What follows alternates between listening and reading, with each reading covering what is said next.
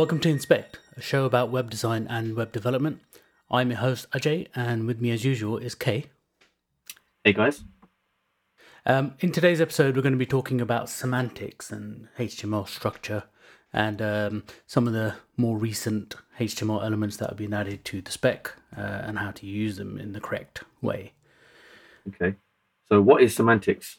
What's your understanding of semantics or semantic HTML? Yeah, I suppose we should start on what, what the sort of definition of semantics is. So, um, by dictionary definition, semantics is the study of meanings. And um, so, in, in a HTML context, that's basically uh, the study of the correct use of certain elements. Um, so, there, you know, there's there's various HTML elements which are designed to do a particular thing. You have a P tag for a paragraph. You have a UL for an unordered list, and OL for an ordered list. And semantics is just a case of using those correct elements uh, for their, their intended use. Um, you know, there was always a uh, you know a common mistake that maybe a lot of uh, beginner developers might make is to um, wrap wrap all their sort of content in divs or wrap all of their text in, in paragraph tags and um, where it may not need to be like that and um, maybe not using the right heading level um, to sort based on the you know the hierarchy of the page. So semantics is basically just using the right elements in the right place uh, for the right type of content. Any any thoughts on that?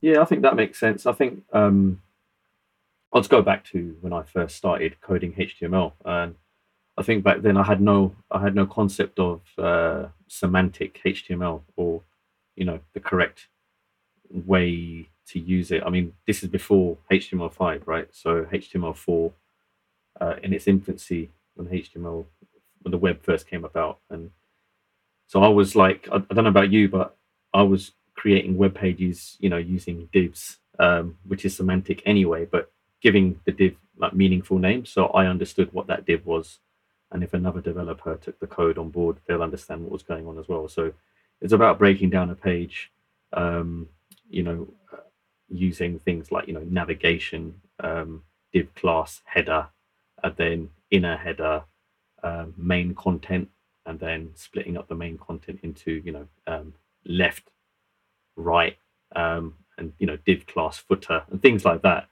Um, so literally giving every single div a meaningful name, um, and then with the advent of HTML5, you know everything just got a lot easier.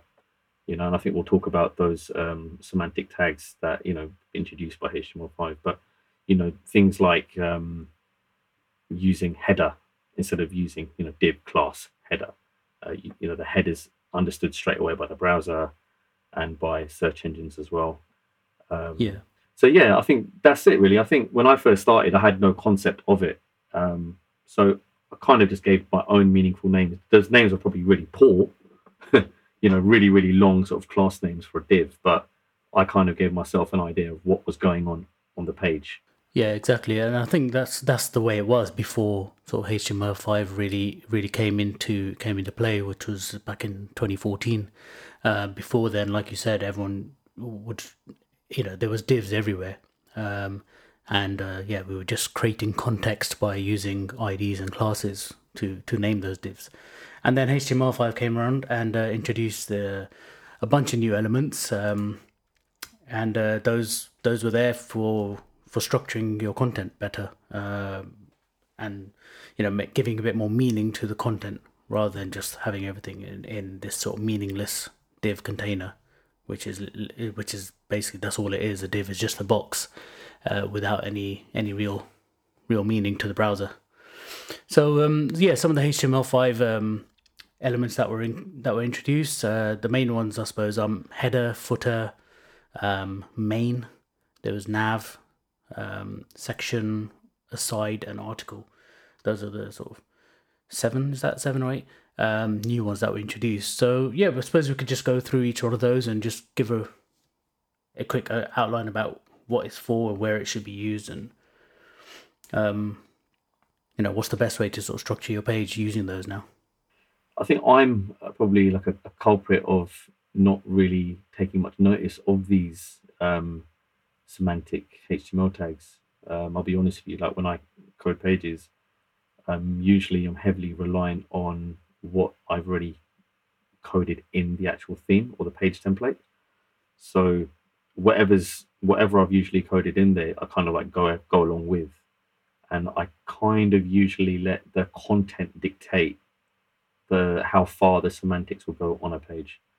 So if there's no no block quotes, no use for a you know an, an article tag or you know the side tag or anything like that, I just won't use them at all.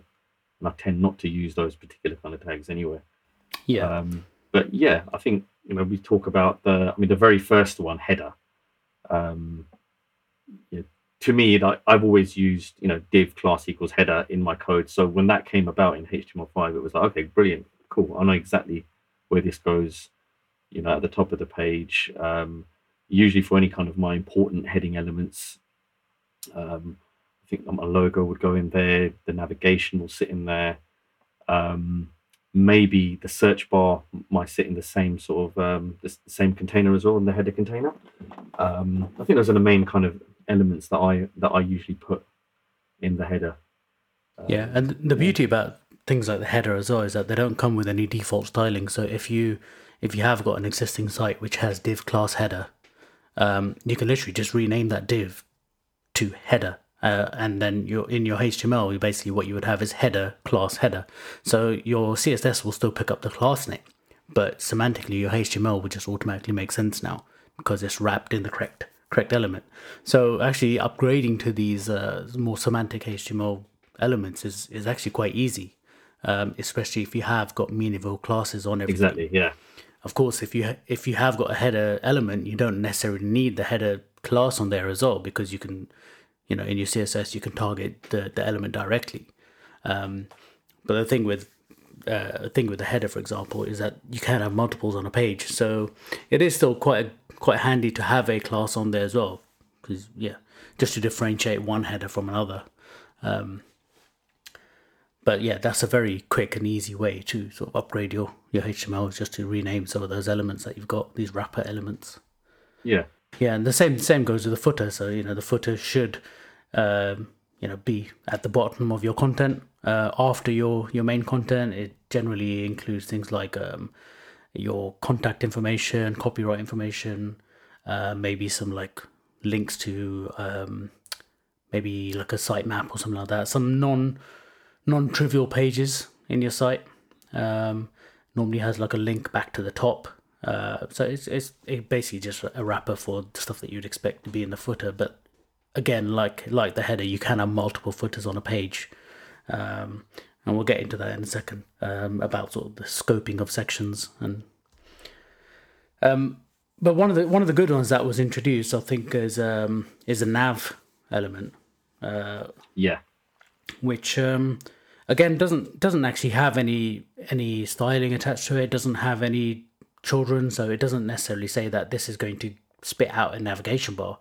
It's just to say that whatever's contained inside this nav element is the navigation for the site. So inside the nav element, you could have an unordered list, or you could just have a bunch of hyperlinks. It doesn't really matter what you've got in there, as long as they are links to other sections of the site. Um, how you how you structure it is is up to you really. Uh, the nav is just to the nav element is just to say that this this content is navigational content. Mm, yeah, no, I think that's um, that for me that was like a a, a winner for me because um, a lot of the time when when I was coding menus, it was always using an unordered list to to create them, and you ha- you, you you know you, you can use them in the body of a page as well. You know when you're when you're creating lists uh, throughout your page content, um, but then then you've got to use you know uh, well defined class names to separate them. Um, one thing I always found was in my, in my early days um, coding HTML and CSS, um, you know, just giving these unordered lists, you know, the same name sometimes, and or sometimes I wasn't giving them a class name, and so when I was coding like the menu, like um, like the main menu, it would affect every other unordered list on the page. So it was about getting really, really kind of uh, granular with uh, the naming conventions for these class names, but having the nav up there, you know, strictly kind of tells you, tells the browser, tells um, search engines that this is like the navigation element for this page and for this site. So yeah, I think that you know that's a brilliant little um, uh, semantic uh, HTML. Yeah, that, and that's the biggest takeaway, really. That the class names and IDs they're going to help you with your styling, um, and and maybe you know with some JavaScript hooks. But the actual element, these semantic elements, they're going to help the browser know, uh, and search engines especially know uh, the importance of various bits of content on your page. So you you know you could have a um, a, a header, for example, which has two two lists in it. Mm. Um, and uh, one list is being used for navigational elements, and another list could be used for I don't know showing some like a list of promotions, for example. Yeah. In terms of HTML, they're two unordered lists, but by wrapping one of them in a nav element, it just tells the search engine that these are the navigational links, and you should treat these as links to other pages, and and you know treat them with that importance. Whereas the other the other list, although it may also contain links, those links aren't navigational links. They could be links to, uh, you know, launch pop ups or links to external sites or or something like that. Yeah, yeah. I'll give you an example. I've, I've taken on a client who are um, helping out with a website they got built by someone else, and for some reason, their well, I know the reason why, but their website was um, appearing in um, Google search results with their footer menu being given prominence over the main navigation. So the fringe links were, you know, showing up for their listing, for their organic listing. So things like, you know, um, contact us, Mhm. website designed by so and so, email us, and things like that. So they couldn't get their head around why that was happening. So after a quick browse over their coding for their website, the a nav uh, tag was used in the footer, but not in the main menu. And they're using a theme, and the fact that the theme isn't using the correct semantics within it is, you know, that's a alarm bell straight away. So that, I kind of figured out why that's happening, but whether or not it has any effect after I make any changes is another thing to, to look at. But um, yeah, that's a perfect example. Yeah, Um, absolutely. Yeah. Yeah, so these things they are important. Yeah, so Yeah, um, the sections thing. I think we spoke about this last week or the week before. Um, especially when you've got uh, really, really long websites or um, one-page websites, sorry, that scroll on and on and on. And my sort of my sort of rule was to only include one H1 tag per per page. And then you know you mentioned that as long as you're using sections and you're defining sections clearly on that page, you can have more than one per section. yeah, that's right. Yeah, Um, that's right. Yeah. So this is, this is the thing. So I've I kind of like with the semantic side of things, I know the semantic HTML tags and when to use them, etc. But something like that, I you know, that was new to me. And you brought that up last week. So um, that's uh, pretty cool that you can use multiple H1s and on a on the same page if you're using your sections right. and if you just just stop and think about it for a second, it, it makes total sense because a section is basically like a, a new block of content, and Yeah. there's no it's it's like a chapter of a book. You wouldn't expect chapter one to have a nice you know bold heading for its chapter title, and then every other chapter after that doesn't have one. You know, eh, you'd expect them all to look and feel the same uh, as you're scrolling through a book. So if if once you start a new section, then this is where I was saying just just earlier about having multiple headers and footers. So you can have your whole site wrapped in a, a main element, uh, which has a header and a footer. Uh, and then you can have a section, which can have a header and footer, and then another section, header and footer. And each of those can have their own H1, H2, H3 hierarchy in there as well. So you basically, you can sort of structure your page as uh, lots and lots of individual pages just by using the section tag uh, to to sort of break up that content.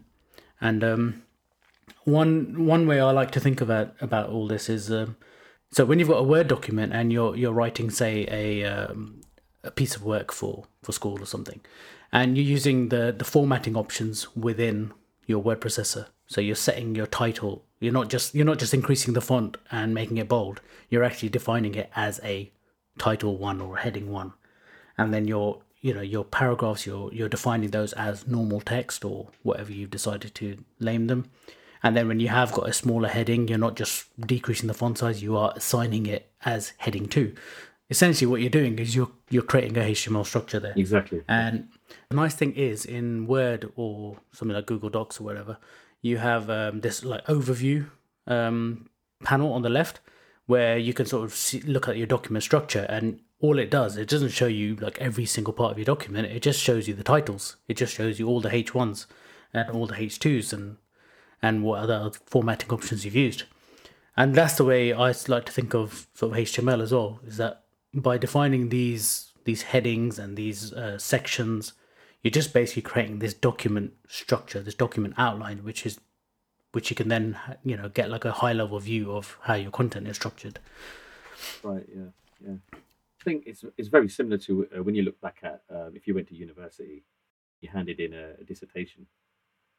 There was there was some very strict guidelines as to what that dissertation should follow in terms of its presentation and layout um, you know even to the font size and double spacing and line heights and things like that but i think the important things are yeah you're talking about your your title, your main title, um, headings, subheadings, and then using um, bullet lists or you know bullet points and citation and quoting in the correct manner and and things like that. So it's very very similar to that. So when you think about it that way, so if you like from um, you know my background where I do not really think much about semantic HTML, I just kind of like go go with it.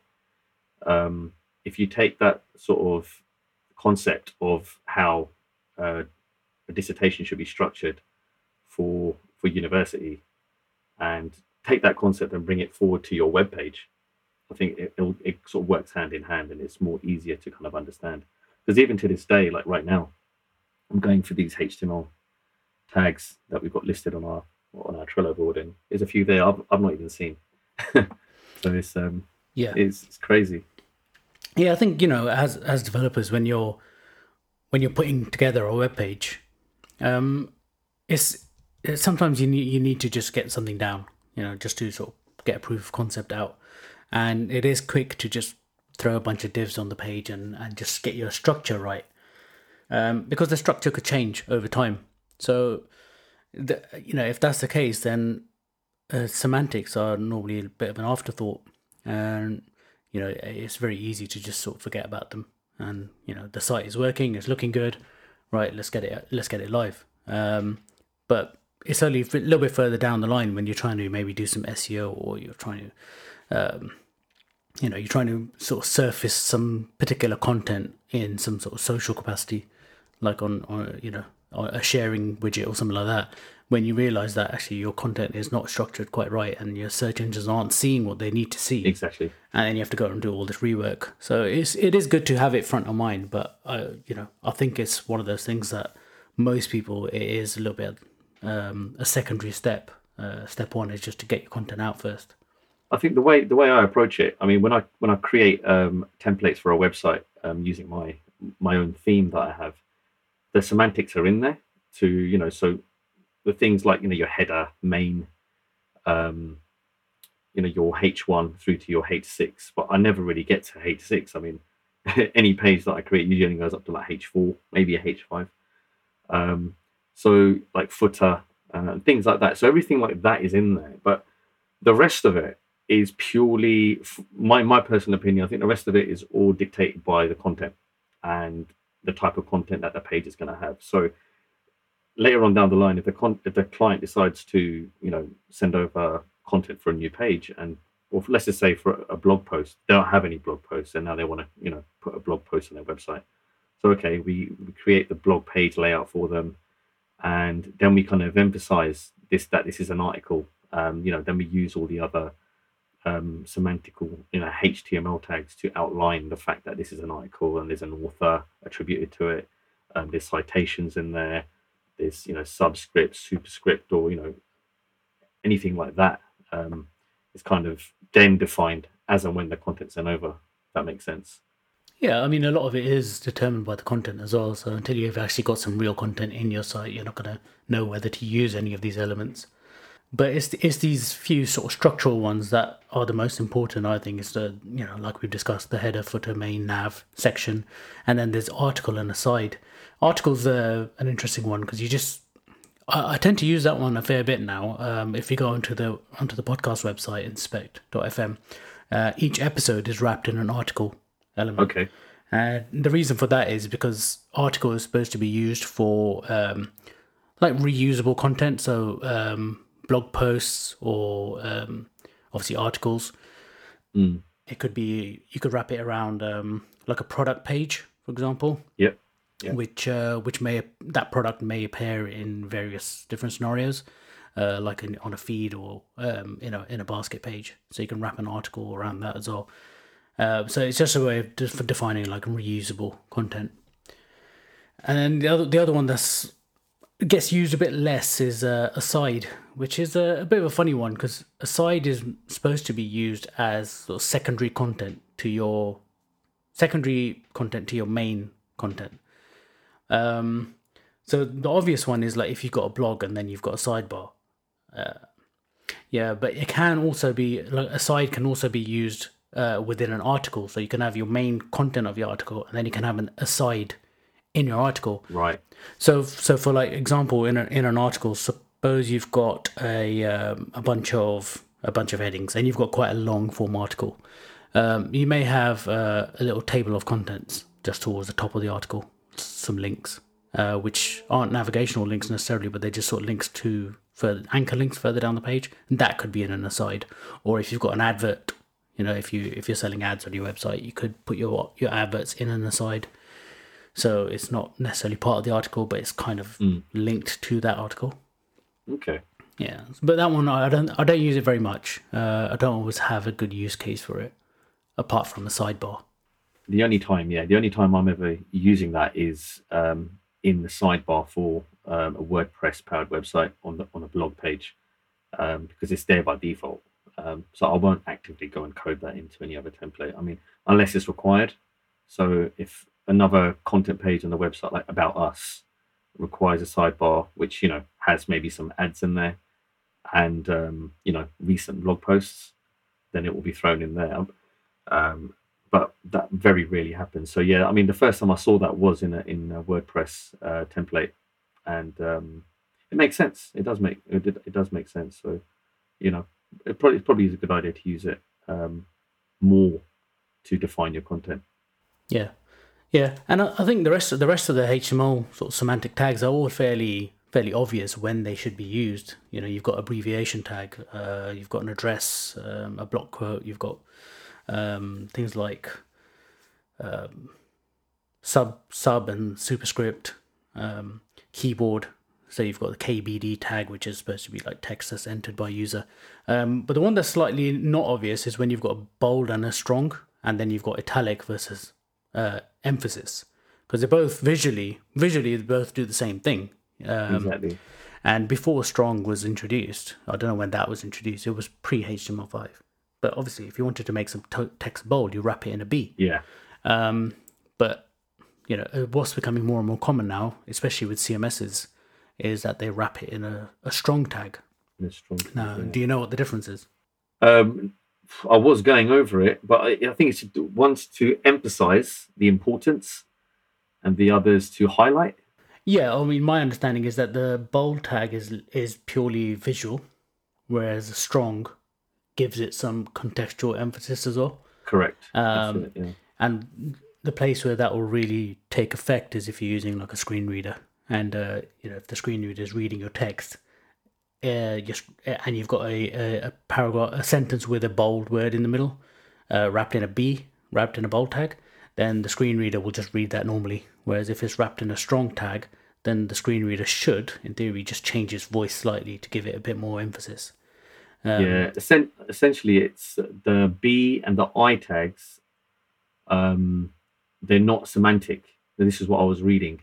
No, they're not. They're not. They're purely um, decorative. Visual. That's all it is. Yeah.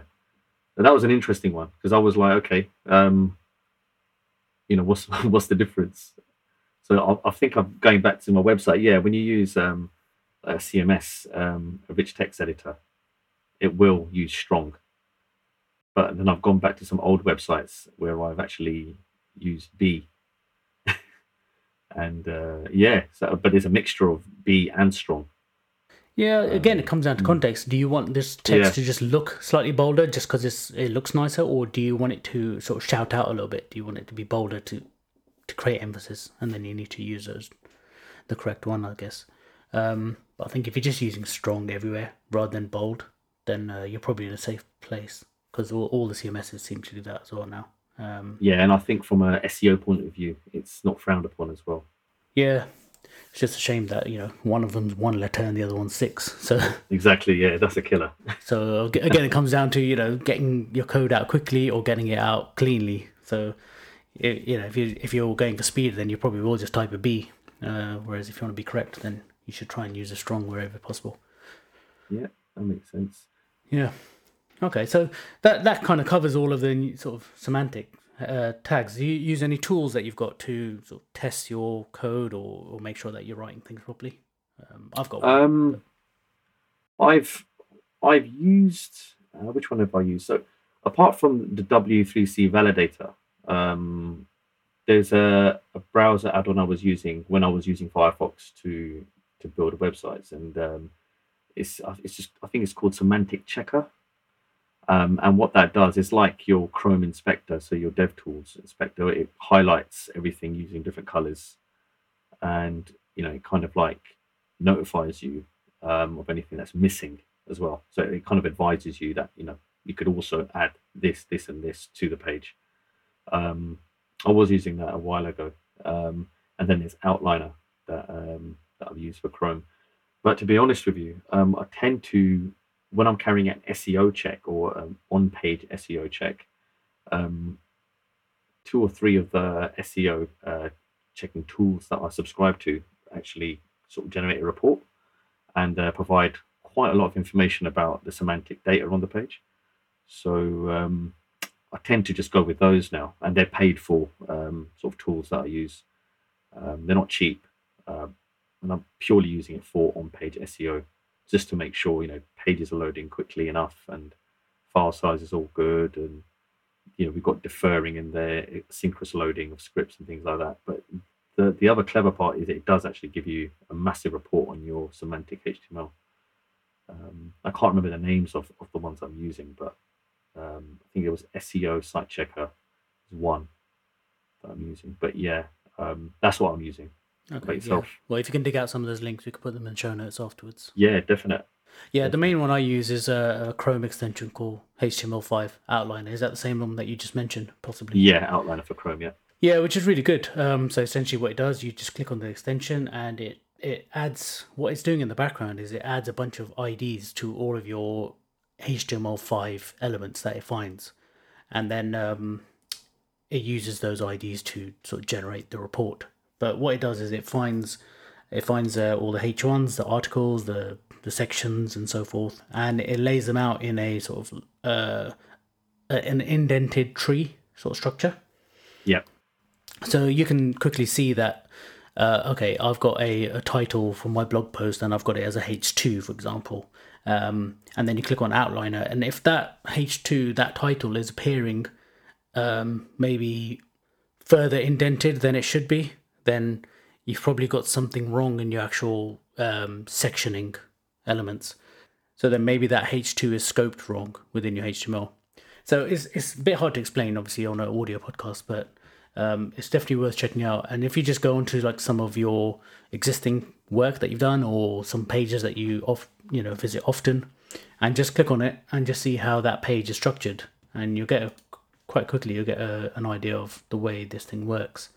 One thing that it does do though is um, it expects to have a t- uh, a heading inside each sectionable content. So um, a sectionable content is not just the section tag; it's also the the main tag and the nav. Um, and I don't know if this is a sort of a hard and fast rule, but really all of those they should have a heading in them. If you've got a section, it should have a header, and a header should always have a heading inside it. Um, whether that heading is visible or not, um, that doesn't matter. But in terms of just just to just to attach a label to it.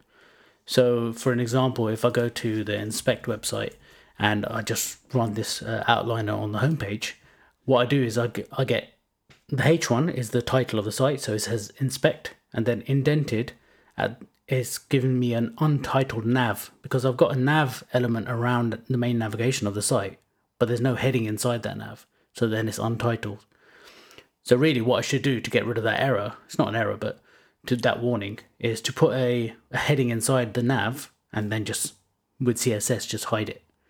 Exactly. Yeah, that makes perfect sense. I've I've I've got an example as well. Um, so WordPress by default always attaches, I think it's a heading tag to every single page.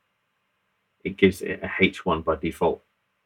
And it exists on every single page. Um, on your single post template, on your index page template.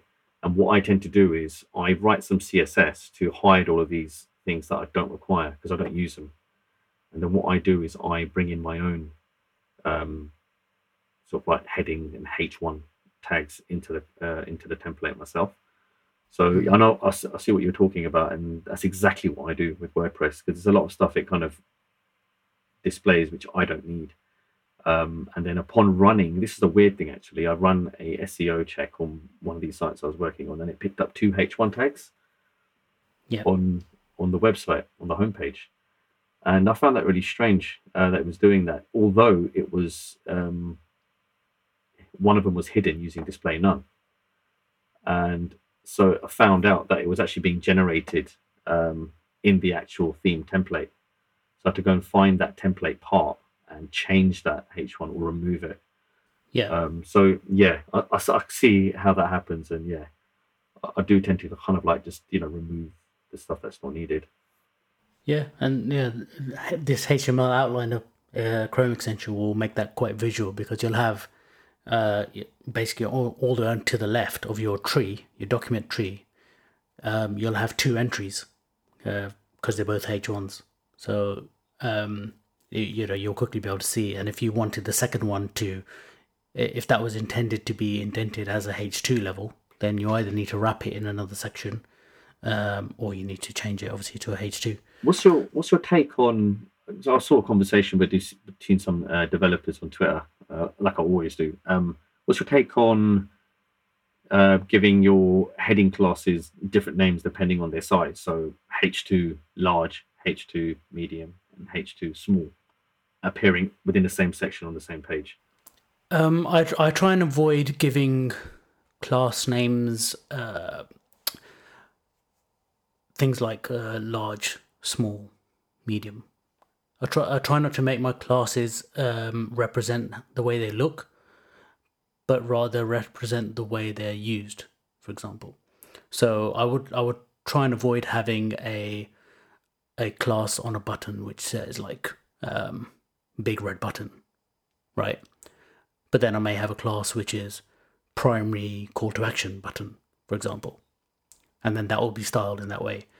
Um, generally, I try and avoid having classes on headings as well, unless I really need to target it, a specific one for some reason. And I try and just let the hierarchy of the, the headings be defined. Um, you know, define the sizes. And and you know, by using these sort of sectioning elements, that's you can do that as well because you could have a, a H2 in a section and you can have a H1 that's not in a section and visually they may look the same because they're both they're both rendering as a top level heading, if that makes sense. Yeah, again, you know, this isn't great podcast content. Uh, it's something that you can only really, really see in an example. Exactly. Um, but yeah, I would avoid using a class like H2 large. I would give it a more contextual class name, uh, and then and then style it however you need to. Really, uh, one thing I had in a project that I'm currently working on is um, a request from the from the client actually is uh, to make all headings on the on the website look the same. So they all visually look the same size, color, weight, everything. I was just going to ask you about that. Yeah. Yeah, so it's a bit annoying um, because then when we do we need a heading which is slightly smaller, we then need to start introducing overrides. So yeah, a blanket in a you know in the CSS file we've got um, H one two three four five six all given the same font size. Um, so although they have got different meaning, semantically, mm. visually, they all look the same. So right. you know the, the the team, the developers are still encouraged to use the correct heading where where appropriate, but it's not going to look any different. And then if we need one to look slightly smaller, then we need to add a specific class onto that particular one and override it. Right. Yeah. Which is a better way than obviously making all of the headings H1s or all of them H2s. Yeah, definitely. Um, if you if that is your your end goal is to have all your headings looking the same, but ideally, I, I, I'm not very keen on that approach. I, I'd rather have some visual hierarchy with my headings. Yeah, and I think from an SEO point of view, I think um, Google and any SEO site checker that you're using will, I think it will pick up on that, um, and it will kind of probably give you a warning, not a red warning, but probably an amber warning saying your heading tags are the same size, and to give prominence to the most important one. Yeah, it's important for the user as well, just just to know what they should be focusing on. You know, when a user approaches a page, if there's some text that's slightly bigger and bolder, the eye's going to be drawn to that first. Yeah. Yeah. Okay. Great. Well, that's everything that we've got on the list for semantics. I mean, it's not a very difficult topic. Um, it's just something that all developers should really think about. Um, if you are working on a project right now, just stop and think: Are you are you just wrapping everything in a div just for speed's sake, or can you structure this content to give it some proper meaning? Especially if it's something like a blog where it's got um, lots of text and maybe different levels of hierarchy in the text as well. Um, now's probably the good time to just take a step, take a step back, and just try and structure your content properly. Yeah, definitely, hundred percent. All right, brilliant. Well, that wraps that up. Uh, before we go, do you have any sort of recommendations for this week? Anything that you're watching or listening to, and anything you want to share? Uh, watching, um, jumped on Stranger Things uh, season three. Oh yeah. Um, I'm into, I think it was episode four, and if you're if you've seen season one and two, you know you're gonna love Stranger Things um, season three. It's really good. Yeah, I haven't started Um, it yet. You haven't? Oh, it's brilliant. It is really good. Um, uh, one that a lot of people or listeners will be surprised about is I've just started watching Lost. Okay, I've never seen Lost, so you're one. you haven't seen it either.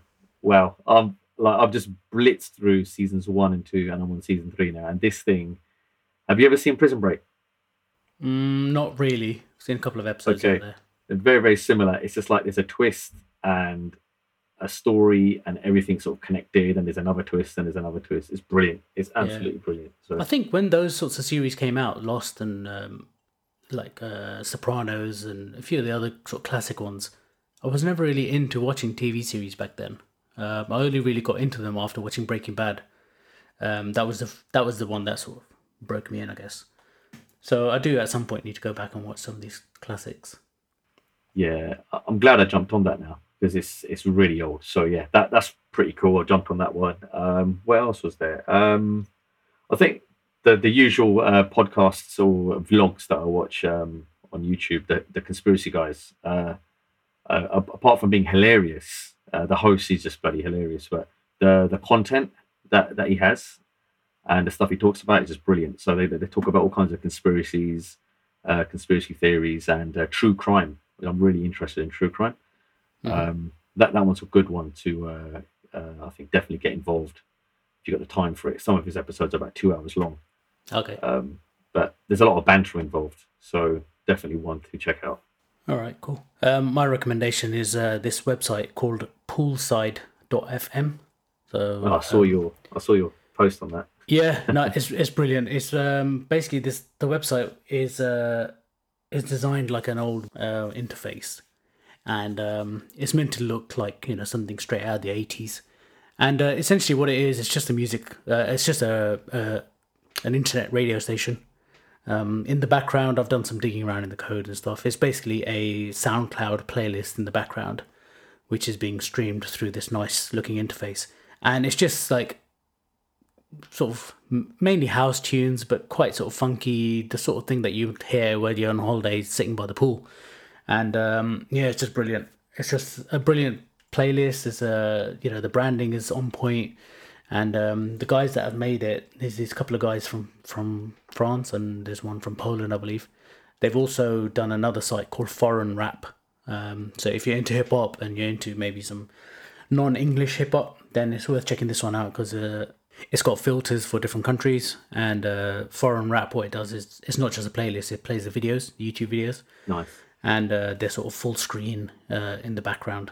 And um, yeah, the cool thing is they've also got an Apple TV app, uh, so you can have these videos playing on your Apple TV. Oh, brilliant. So yeah, check out those two, Poolside FM and foreignrap.com, I believe it is. Yeah, dot .com. And uh, they're both they're both by the same same or similar people. Uh, some of the same people. Yeah, excellent. Sounds good. All right, wicked. So um, yeah, that's it for this episode. Um, if you liked what you heard, then do hit subscribe in your podcast player and uh, leave us a rating or a review on Apple Podcasts uh, so other people can sort of find this. And uh, yeah, the best thing that you can do is obviously just share this with your friends. Um, if you want to get in touch with us, you can get us on Twitter at InspectFM, uh, and there you can find links to our personal Twitter accounts as well. And uh, the show notes for this episode and all the archive is going to be on the website at inspect.fm, um, where you can also listen to the show on your desktop if you want to. So until then, we'll catch you next time. Yeah. See you then. Bye.